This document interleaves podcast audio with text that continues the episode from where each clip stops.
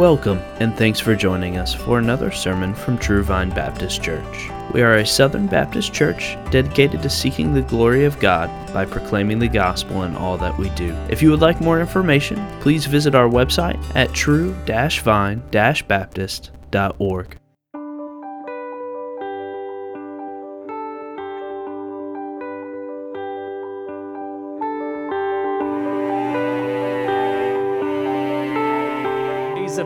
that the uh, older ones, the ones who normally go back to the children's Bible study, are staying in here.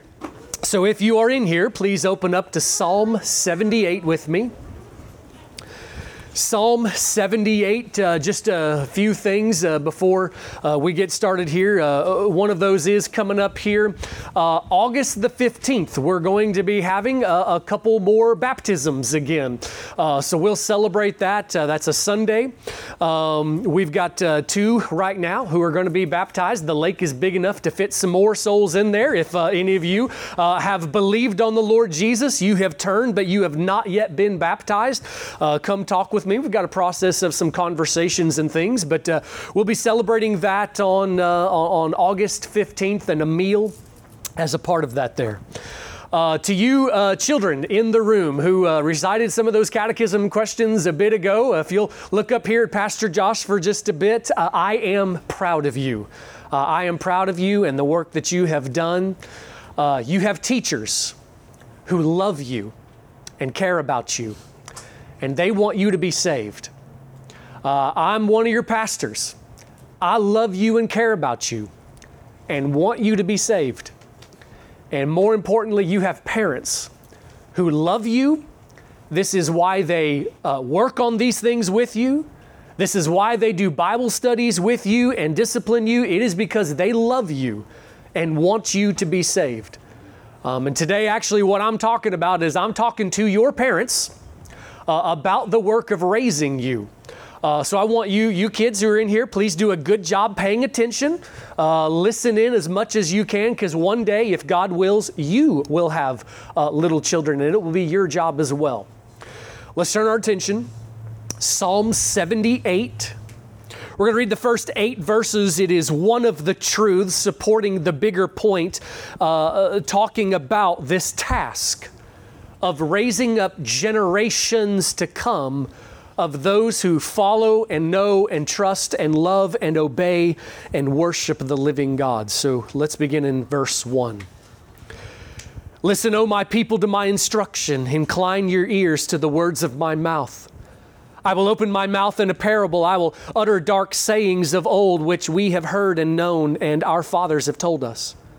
We will not conceal them from their children but tell to the generation to come the praises of the Lord and his strength and his wondrous works that he has done. For he established a testimony in Jacob and appointed a law in Israel, which he commanded our fathers that they should teach them to their children, that the generation to come might know, even the children yet to be born, that they may arise and tell them to their generation that they should put their confidence in God and not forget the works of God, but keep His commandments and not be like their fathers, a stubborn and rebellious generation, a generation that did not prepare its heart and whose spirit was not faithful to God. Let's pray. Oh Lord our God, it is our desire that you will raise up generations to come who will praise you our God, we know that even if we were to fail in this, if we were not to live up to our responsibilities, you are still bringing your kingdom to come. You are still building your church. If not here, then you will do it across this world. You will be glorified. The nations will bow. But oh God, it is our yearning desire that our children would know you that their children will know you. And that there would be generations who come even after we who are here are dead and gone, who will love you and worship you. And it is our yearning desire that we will obey you, that we will fulfill our responsibilities that you've given us, so that when we stand before you and answer for the job that we did, Lord, that you'll be pleased. We, we want to make you, our Father, happy with what we've done. We long for reward. We long to play this part in your kingdom. And so we pray that what we talk about today, I pray that this message will be useful to that end. As I sound trumpets of warning again, I ask, oh God, that you'll give us ears to hear. Uh, Father, th- there's a lot that I'm going to say today that could be misunderstood. There's a lot that I would say that is going to have offense to it. And I just pray, oh God, that you'll send your spirit, that it will be received rightly. Help me to preach and do a, do, a, do a, a, a job that's faithful, that honors you. And I pray that all here will hear and receive and heed and obey, oh God. Please work. And we pray this through Christ. Amen. The San Francisco Gay Men's Chorus recently uh, wrote and performed for the world a piece entitled, We Are Coming for Your Children. Some of the lines sing out, We'll convert your children, happens bit by bit. It happens very subtly, you will barely notice it. Later, there comes a chorus where the, the whole choir joins to passionately sing out the words We are coming for your children, we are coming for them. There's a bit of a duet that comes a little bit later, singing out that the world's getting kinder, so we'll convert your children. And then one of the biggest punchlines of the song the gay agenda is coming home. Now, many within the church have been have been saying this for decades. We've been heralding out the warning of these things. But here's always what happens. I made mention of it last week. Uh, I saw it again this week. It was said to me once again by the world this very week. What always happens is that the church will see a trajectory, will herald out a warning, and the world replies back, You idiots. You always think everybody's out to get you. If you think there's some big conspiracy out there, that somebody wants to take your children. You're so stupid, I feel sorry for you. That's a line I've heard, by the way. You're so stupid, I feel sorry for you. It happens over and over. We believers, now, not because we're so smart, but because we have the Bible. Because we have the Bible, we can regularly see where trajectories are headed. We can see what's coming down the road from miles away. And so we, we herald out a warning. Guys, this is what this is going to end up being. And we're accused of fear mongering. Always watch for this. Every time that happens, there will always be a segment of the church who speaks up as well, saying to other Christians, Yeah, you guys are acting stupid. And then they kind of wink at the world. See, I'm cool too with you. After decades, the conspiracy wasn't so crazy after all. And now that they have won the culture, because they have, by the way, now that they have won the culture, they don't have to hide the agenda any longer. They can say it publicly, and there's a major segment who will agree and say amen, and the rest are cowardly and stay silent. But here's my point it's bigger than the gay agenda or, or even just one trajectory, one movement, or one sin. Here's my point Parents, I don't know if you are taking the souls of your children seriously, but there are those in this world who are. I don't know if you are willing to do whatever it takes and turn your life upside down to win their souls, but there are those in this world who are. And they meet and they plan and they give effort. They're backed by millions of dollars to push their agenda. They are giving effort. There is a deliberate move to win the thinking and the hearts of your children. Parents, you had better be willing to throw down and go to bat for your children. There is a battle over their souls. There's an adversary who hates you and wants your children. He influences the thinking of this world, all of the false ideologies, false religions, and philosophies, all of them. They're called in the Bible doctrines of demons because that's where they all come from. Now, the humans who are doing all the talking and they think that all these ideas are original to them, they think they're brilliant. They have no idea they are being influenced by a spiritual father who is directing these things. But your adversary does not care which lie captures your children, he only cares that it does.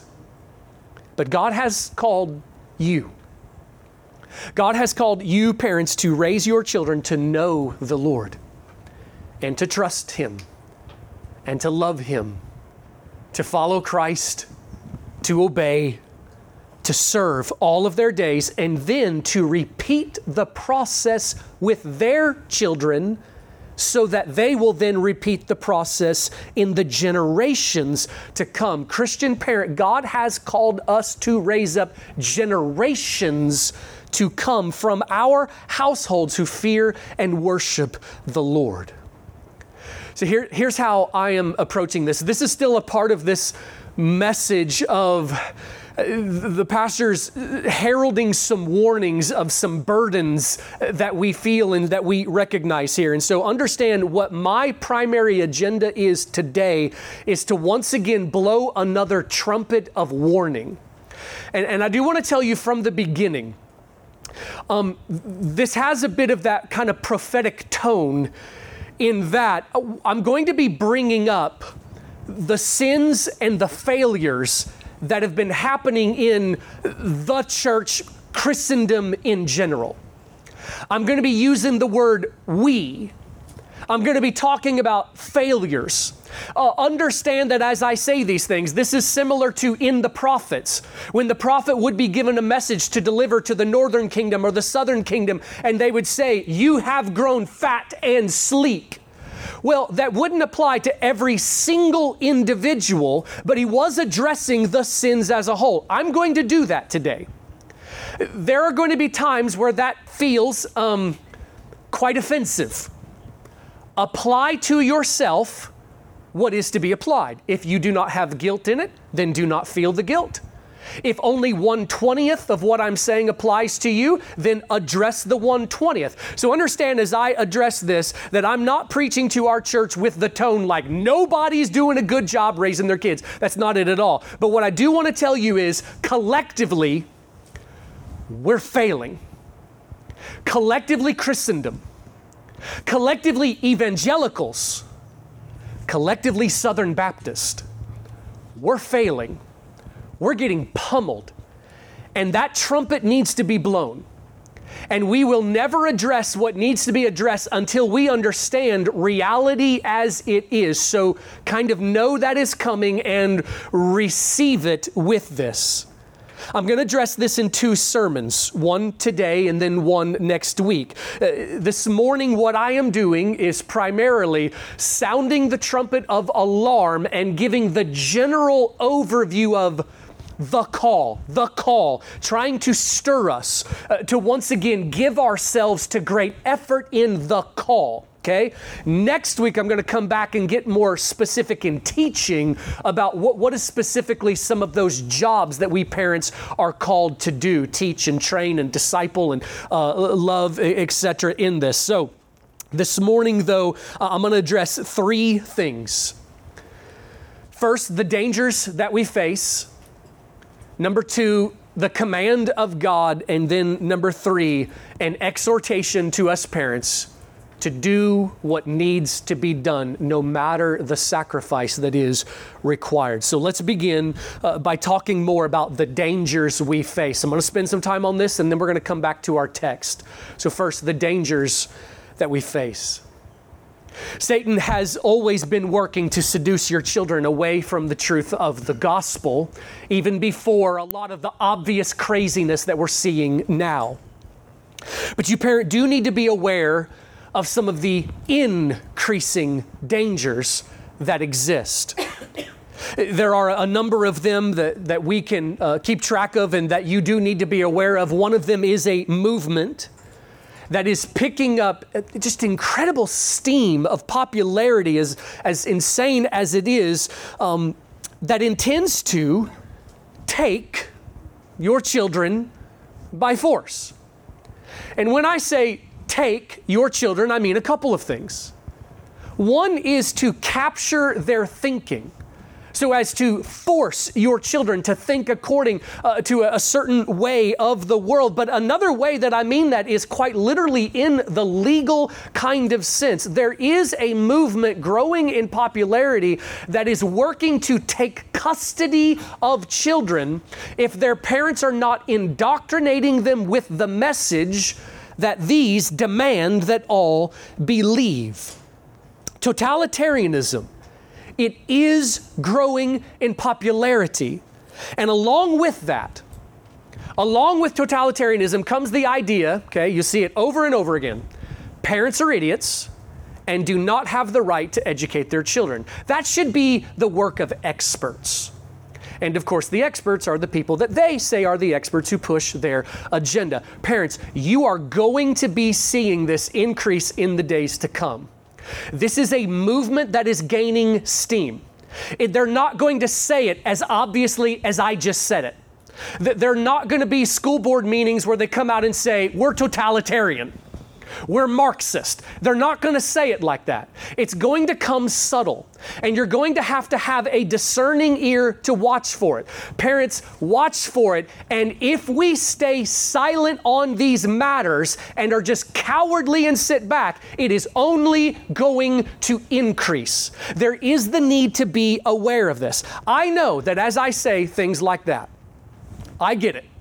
There is that response of, oh, here goes the preacher again being, being dramatic and exaggerating, saying that the sky is falling when just a few pebbles got launched by a lawnmower, all this kind of thing. I know I've been there. I remember thinking some of those very same things from my first pastor who preached the gospel. I can tell you 25 years later, the man's proven to be a genius. Okay? And what I mean there is, is again and again, there are these trajectories that continue, and from the Bible, we can just see where things are going. Parents, this is already in existence.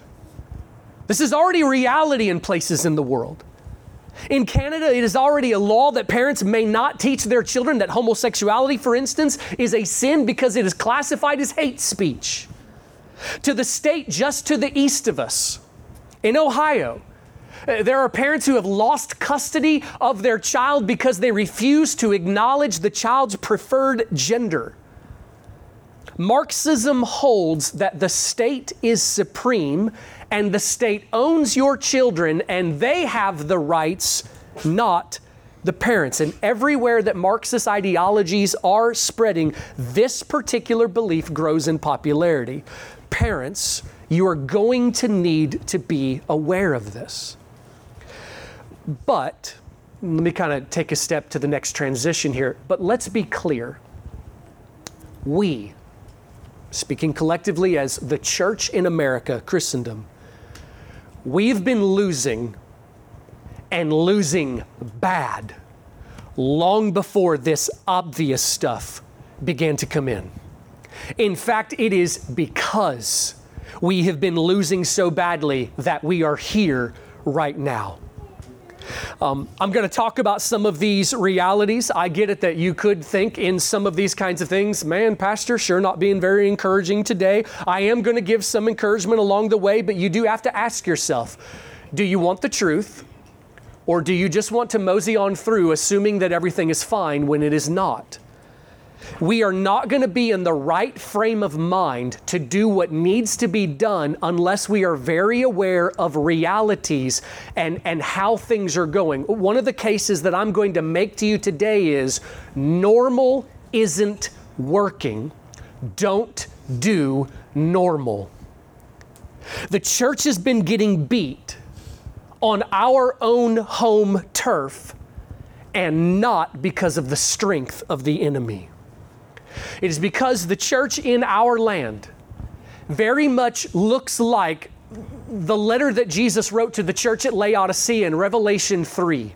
If you remember that letter, You think that you're rich and you're full, but you do not know that you are blind, you are poor, and you are naked. And in that letter, Jesus said to a church, I am about to spit you out of my mouth.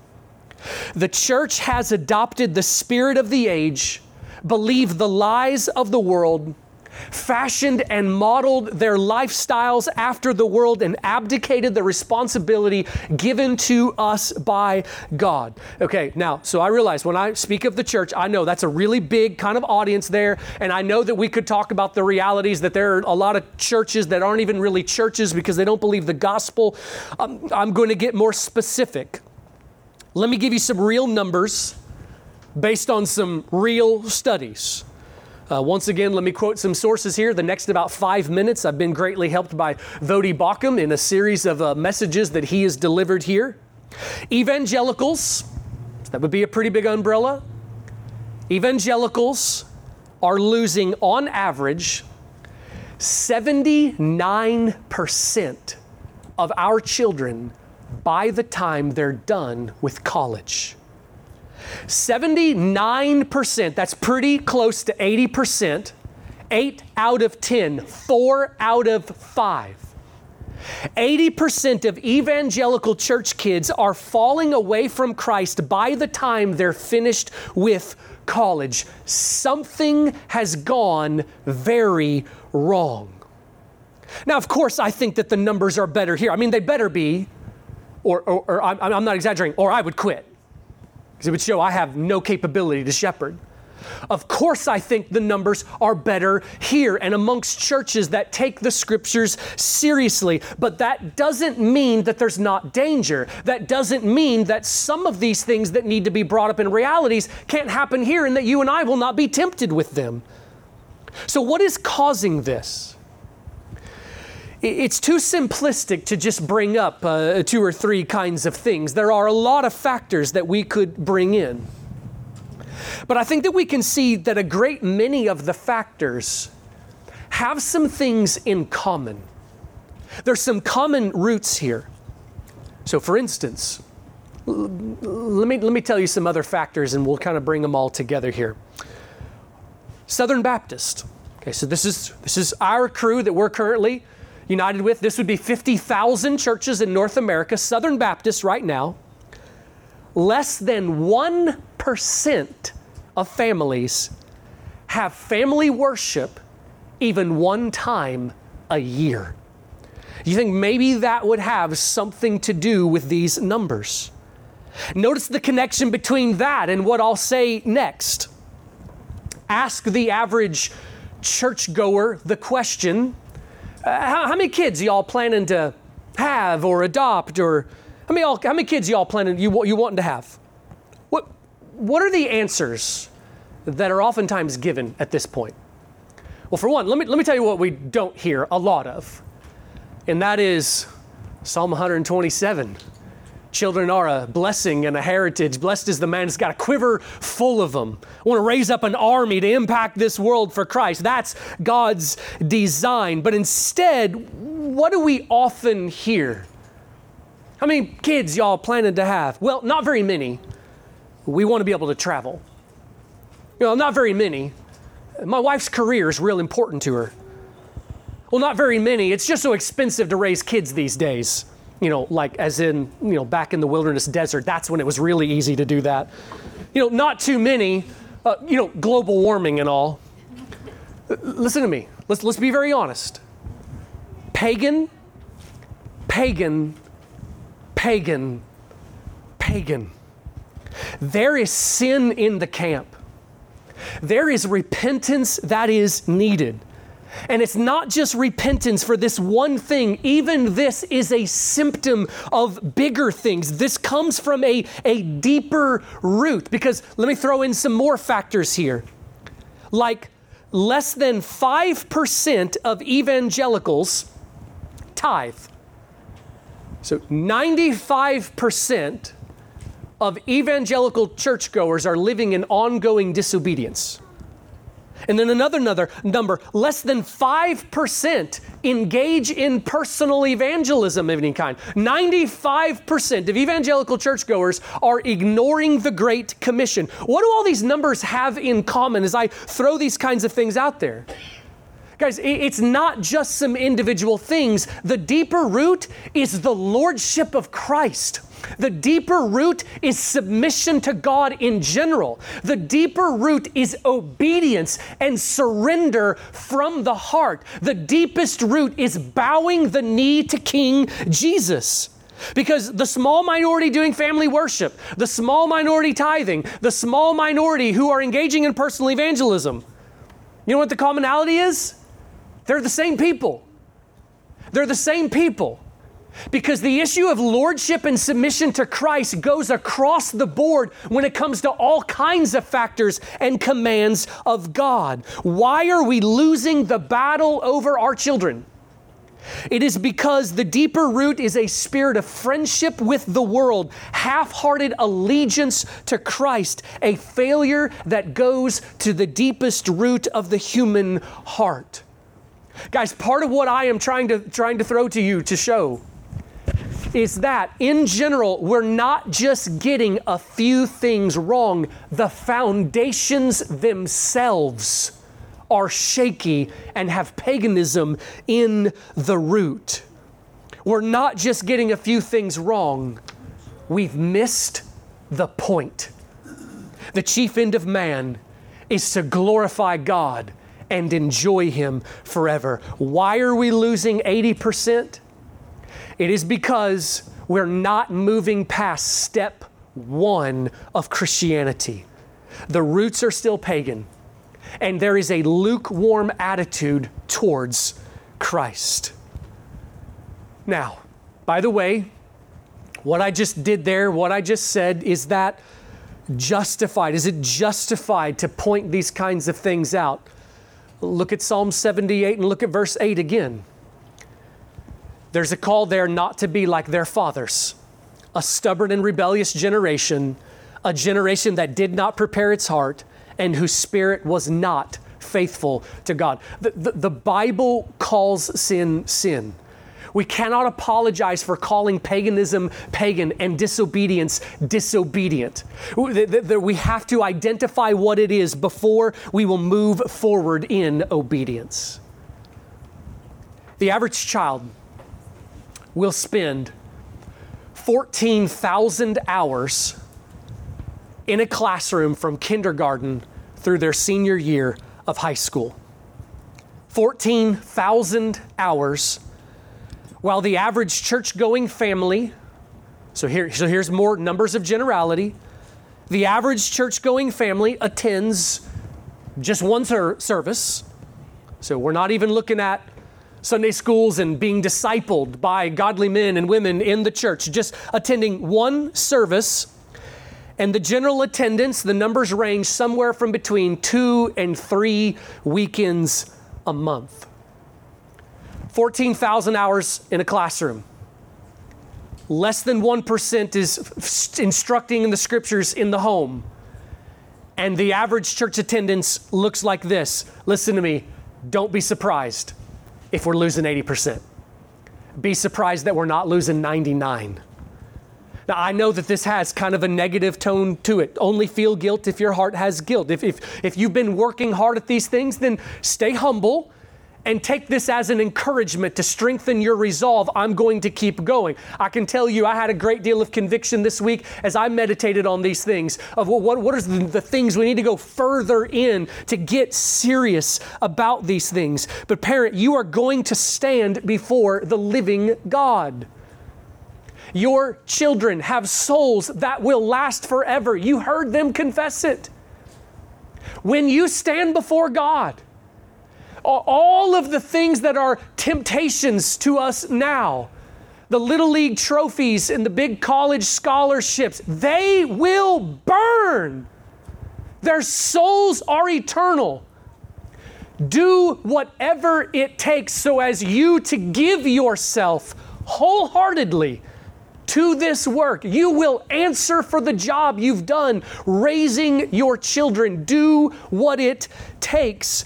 Do a faithful job raising your children. I know that's kind of a really basic statement of command, but sometimes that's what we need.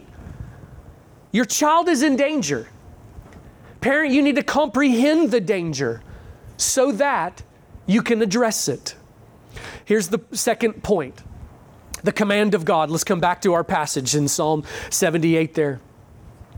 The purpose of Psalm 78 is to be a psalm of praise to the Lord for his mighty works. Quite a few of the psalms do it like this there is a recounting of the mighty works of the Lord in a and then so as to have a new and fresh way of offering worship to them. So we remember the mighty works of the Lord and we exult in them. But along the way, you know how the Bible will teach 200 truths while it's making one point. One of the things that is done here, in order to make this big point, one of the truths that is taught is that uh, we will teach our children to do the same. We're recounting the mighty deeds of the Lord. He is worthy of worship. We're going to teach our children to do the same. We're going to teach them to recount his deeds. And so you notice uh, how many times the word generation comes up in the psalm. Uh, find verse 4 again. Read, read 4 through 6 with me again and watch the truth that's being taught there. We will not conceal them, the them are the mighty deeds of the Lord. We will not conceal them from their children, but tell to the generation to come the praises of the Lord and his strength and his wondrous works that he has done. For he established a testimony in Jacob and appointed a law in Israel, which he commanded our fathers that they should teach them to their children, that the generation to come might know, even the children yet to be born, that they may arise and tell them to their children. Did you, did you catch that? We're at three generations now that are being looked at. The Israelites were not simply to be worshipers and obeyers of God themselves. They were to teach their children, but not just stop there. There's a really big light bulb moment that comes on when we see Jesus' method of making disciples and leadership development and, and moments like this. It's not only that they were to be disciples themselves, it's not only that they were to raise their children to be. They were to raise their children so that they would raise their children and the cycle would continue. That requires a different level and wisdom and instruction. God's expectations for his people is that we produce generations, plural, of God-fearers from our households. Being a Christian yourself requires one level of obedience and work. Okay, dads, you ever feel this? It's like, you know, I'm supposed to raise my kids. It's hard to keep myself in order. Being a Christian who makes disciples of his children requires a deeper and harder level of obedience and work. But being a Christian who produces multiple generations to come, continuing this cycle, who make disciples of their children is going to require us to raise our children in a kind of way that's not just telling them you should love Jesus. It is giving them the big picture and the deep truths. I mean, it's doing leadership development with them. It's discipling them in, in a really robust kind of way. It is working to try to foster a spirit of zeal and fire in their bones so that they are instructed how to do this. They will raise their children so that they will instruct their children the same thing you're doing now. Make sure you raise your children to raise their children. Do you see what we're getting at here? This is a deeper level of making disciples. And it is this latter one that God tells us He expects of us. This is the expectation of God. God's expectation for you is not just to be a branch on the big family tree that stops with you, but that it keeps branching on after you're dead. If America goes completely secular, which is the trajectory we are on, and this is what happened in Europe, If America goes completely secular, the church here, we will not bear all of the guilt in that. But there will be a great deal of guilt we bear for the blood on our hands. Because if you consider what has to happen in order to go backwards like we are going backwards, there's a lot of disobedience. We've been commanded by God to make disciples. Making disciples begins in the home. And you've heard me say this before. If in, say, the last 100 years, if, if the only evangelistic work the church had done, the only evangelistic work, had been to fulfill the responsibilities to make disciples of our children, the church would have not only grown, it would have multiplied immensely if that were the only thing that would have been done. So I'm not talking, you know, going out to reach the, the community. I'm saying the only work that had been done is fulfilling this responsibility. We would have grown and not just grown, but by immensely. Does it make sense that we're not just losing, we're getting pummeled?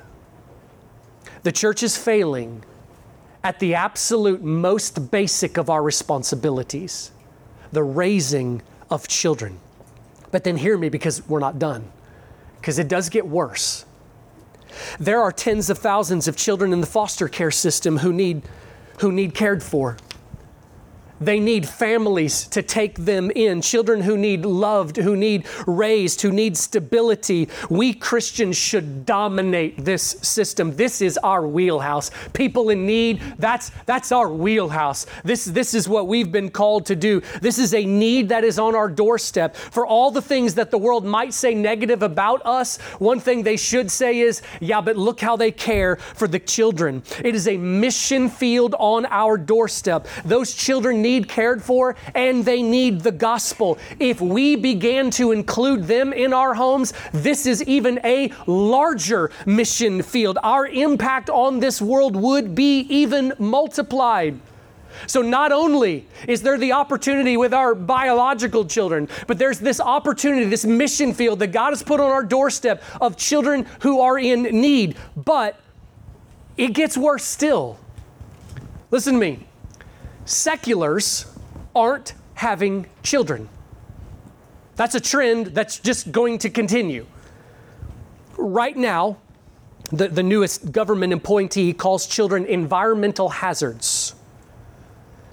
Right now, seculars are averaging, one of the statistics I saw, it's probably changing all the time, but is averaging something like a 0.8 reproduction rate. If you've heard something newer than that, let me know after the service. But that means biologically, seculars are decreasing. Christians love children. We should be involved in bringing more children into our homes. Do you see that there's a scenario here that could just be set up on a tee for us to swing and get base hits all day long? The fields are white with harvest. Where's the breakdown? The breakdown is in where it always is the breakdown is always in the laborers. That's why Jesus told us to pray for the Lord to raise up uh, laborers to go out into his harvest. So, church family, here's, here's part of what I'm addressing. We cannot help what the rest of the world does, but we can do something different here. What if here? What if here we solemnly decided? That we were going to give ourselves to fulfilling this responsibility, no matter the sacrifice it would take, no matter what I had to give up, I will make the decisions that are for the good of my family to raise them. What if here in this church family we decided to do something different and we'd sought to obey the Lord in this? Let me tell you what would happen. In three generations, there would be a pretty dramatic turnaround. Seculars are going backwards. We, we Christians raising up disciples. Three generations. This should be a gospel flourishing community. That not only can happen, it should happen. You need to know that God has done this over and over in history. So I know I'm kind of dogging on um, the church in America right now, but understand it's because we are in a current season of decline and spiritual weakness, but it has not always been that way. You got to understand, some pretty amazing uh, revival and awakening has happened in our land in its history. Uh, the Methodist Church, in its earliest beginnings, the, the Methodist Church, when it first began, was a hot, fiery, gospel preaching organization that I cheer on those early, uh, th- those early believers who are engaged in that. They are the only denomination to have planted a church in every county of the United States. That's amazing. God's done this before. He can do it here. He can do it here. Let's give ourselves to this work. We can't make anybody else do this, but we can choose that we're not going to do normal because normal isn't working. Normal is disobedient. Just being frank, we are seeing that a great majority of Christendom in our land today have set the bar of expectations in their own minds for what they think God wants from us. They've set the bar far too low. For many, their understanding of Christianity is that God wants us to live to make ourselves happy and just make sure you don't get in really bad trouble along the way. You know, don't rob any banks, but then after that, you can do what you want. But what you find all through the Bible is that God's expectations for us, Jesus' commands to us, is to live out lives of sold out devotion. We are slaves of Christ, workers in God's field. Jesus said, If anyone loves father or mother more than me, then he is not worthy of me. If anyone wishes to be my disciple, let him take up his cross and deny himself, die daily. You have to realize that that call to die to yourself is the exact opposite of the world always preaching follow your dreams. Yeah, we mock, you know, follow your heart and things, but there's also the idea uh, my dreams, my ambitions, die to yourself and come follow me. The parable of talents shows that we're given the expectation to produce much fruit.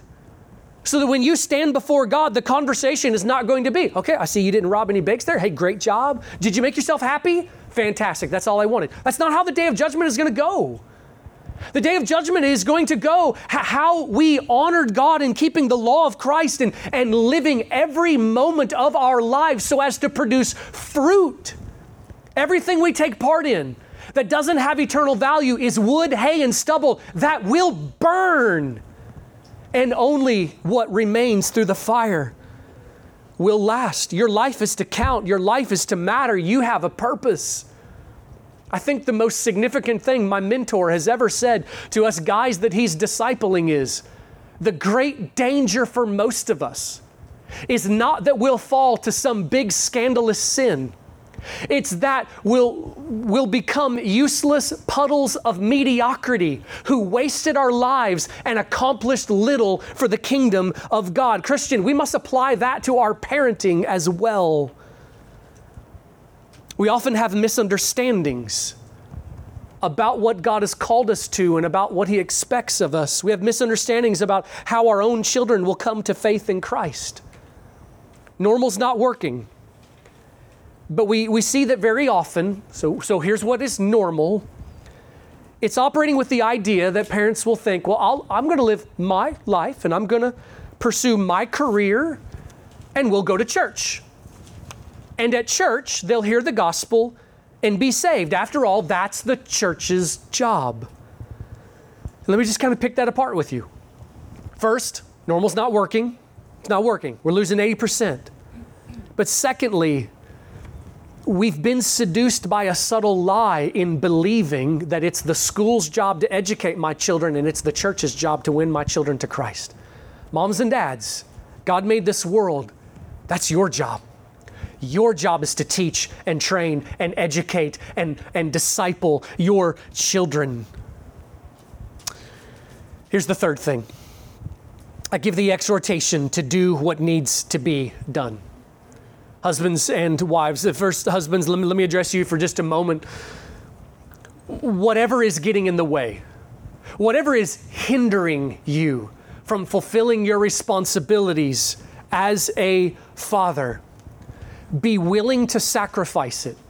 If, if it is your career, if your career is keeping you from being the dad that you know God wants you to be, then that career is not God's will for your life.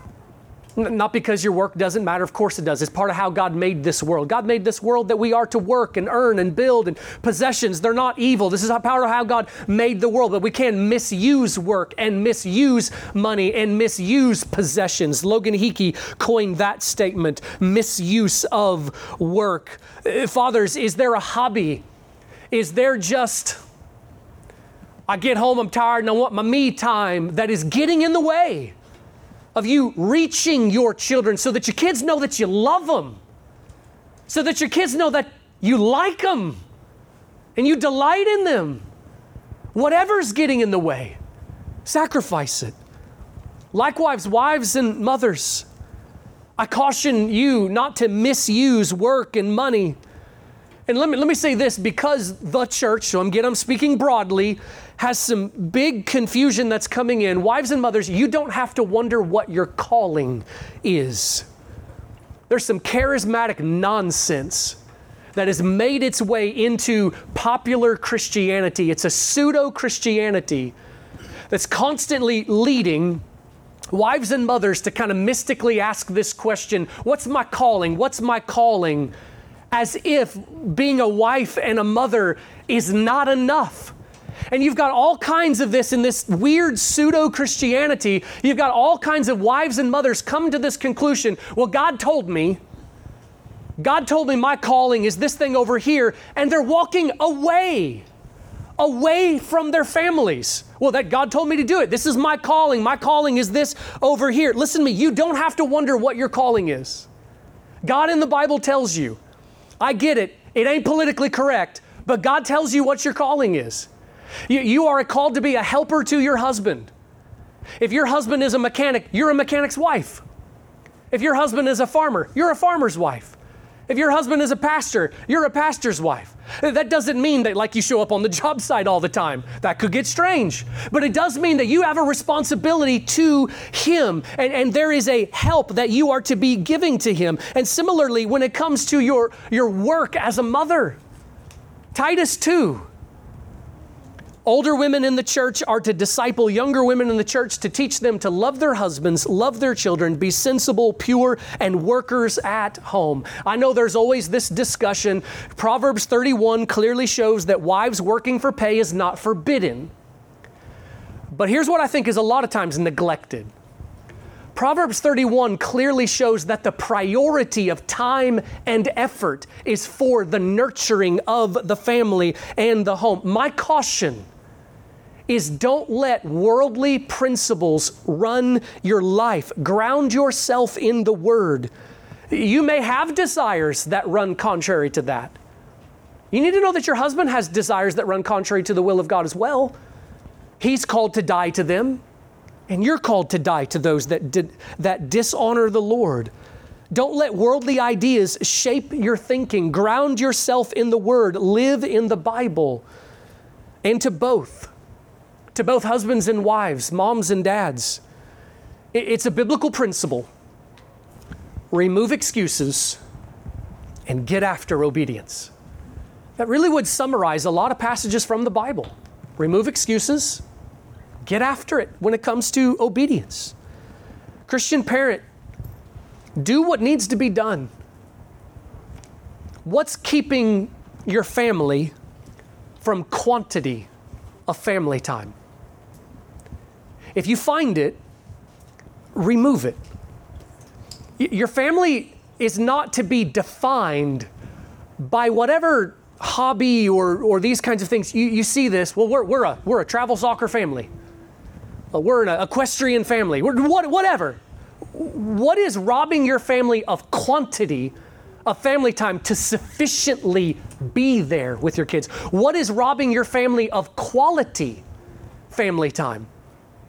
Is there something that is causing you, dads, that by the time you get home, you just got nothing left to give to your family? You're there, but you're not really there. What's robbing quality of family time? What's keeping your family from formal, instruction. So next week we're going to see, obviously, you know this, we talk about all the time. The Bible shows every single day instruction of the scriptures in a serious way is to be happening. What's keeping your family from it if, if it's not happening? What's keeping what's keeping you from that significant time at bedtime of really engaging with your kids so that your, your little kids know that you love them and delight in them? What's seducing the hearts of your teenager? I, I get it. If you got to take a phone away or put restrictions, it's going to be a battle. Throw down. Have the battle. Do what needs to be done. There was a young man who rebelled against the faith of his parents. This young man came from a devoutly Christian family, and his dad was actually a pastor. This young man had several other brothers, and they grew up and became pastors themselves. This was a family that was very earnest about their faith, but this particular young man just wouldn't have it. He kicked against the influence of his parents. And so his father decided they were going to do whatever it was going to take to, to try. So his father actually left the ministry for a season of time. They sold their house and they moved to a new town. It was really inconvenient. They all started a new school and a new community to try to get this wayward son away from the bad influences that he had fallen in with. His father took a job and provided for the family, but with that extra time, he took it to spend to have more opportunity with his children. Additionally, these parents took one day out of every week to pray and pray earnestly for their children, including the salvation of this wayward son. They, they on that day fasted one day a week. So, you know, they, these weren't little toddler three minute prayers of God bless my children. They pounded on the doors of heaven. They prayed. They fasted one day every single week. They gave themselves to whatever kinds of activities that they believed would help win their son. And after some season of time, the Lord answered their prayers. This young man turned to Christ. And when he did, he didn't just turn, he began to very earnestly seek the Lord. All his other brothers grew up to be pastors. He concluded that that was not the work that God wanted for him, but he wanted to serve the kingdom of God. And so he gave himself to a different kind of ministry. That man's name is Dr. James Dobson, a man who arguably has helped more parents raise their children in a biblical way than anybody in maybe two, three centuries. James Dobson is James Dobson because of the sovereign grace of God. But James Dobson is also who he is because he had parents who wouldn't just give in to the excuses of, well, we tried. They did what needed to be done, they gave themselves to the work. Parents, I plead with you to do the same. You're going to stand before God live so as to please Him on that day. For you children who are in the room, thank you guys for listening in and paying attention. I want to talk to you guys for just a second here. Uh, if your parents discipline you, if your parents do Bible study with you and talk to you about these kinds of things, you need to know they do that because they love you and they would do anything for you to be saved. You need to know that the Bible tells you that you must be saved. Your sins, just like I have sins, we deserve hell. We deserve the fire that burns forever and ever, but God cares for you. He sent His Son Jesus to bleed and die for you. Je- Jesus died to make a way for people to be saved. And so, if you will believe in Jesus, if you will choose to become a follower and obeyer of King Jesus and you pray and ask Jesus to save you, the Bible says that He will. So, what I plead with you to do is believe in Jesus. Uh, decide that you're going to become a follower. Pray and ask Jesus that He'll save you. I'm going to have us bow here in just a second. And before I pray, I'm going to give just a, a little bit of time, just a couple moments in silence. If you want to pray to be saved, you can just in your heart tell God that, and He hears you. Let's bow.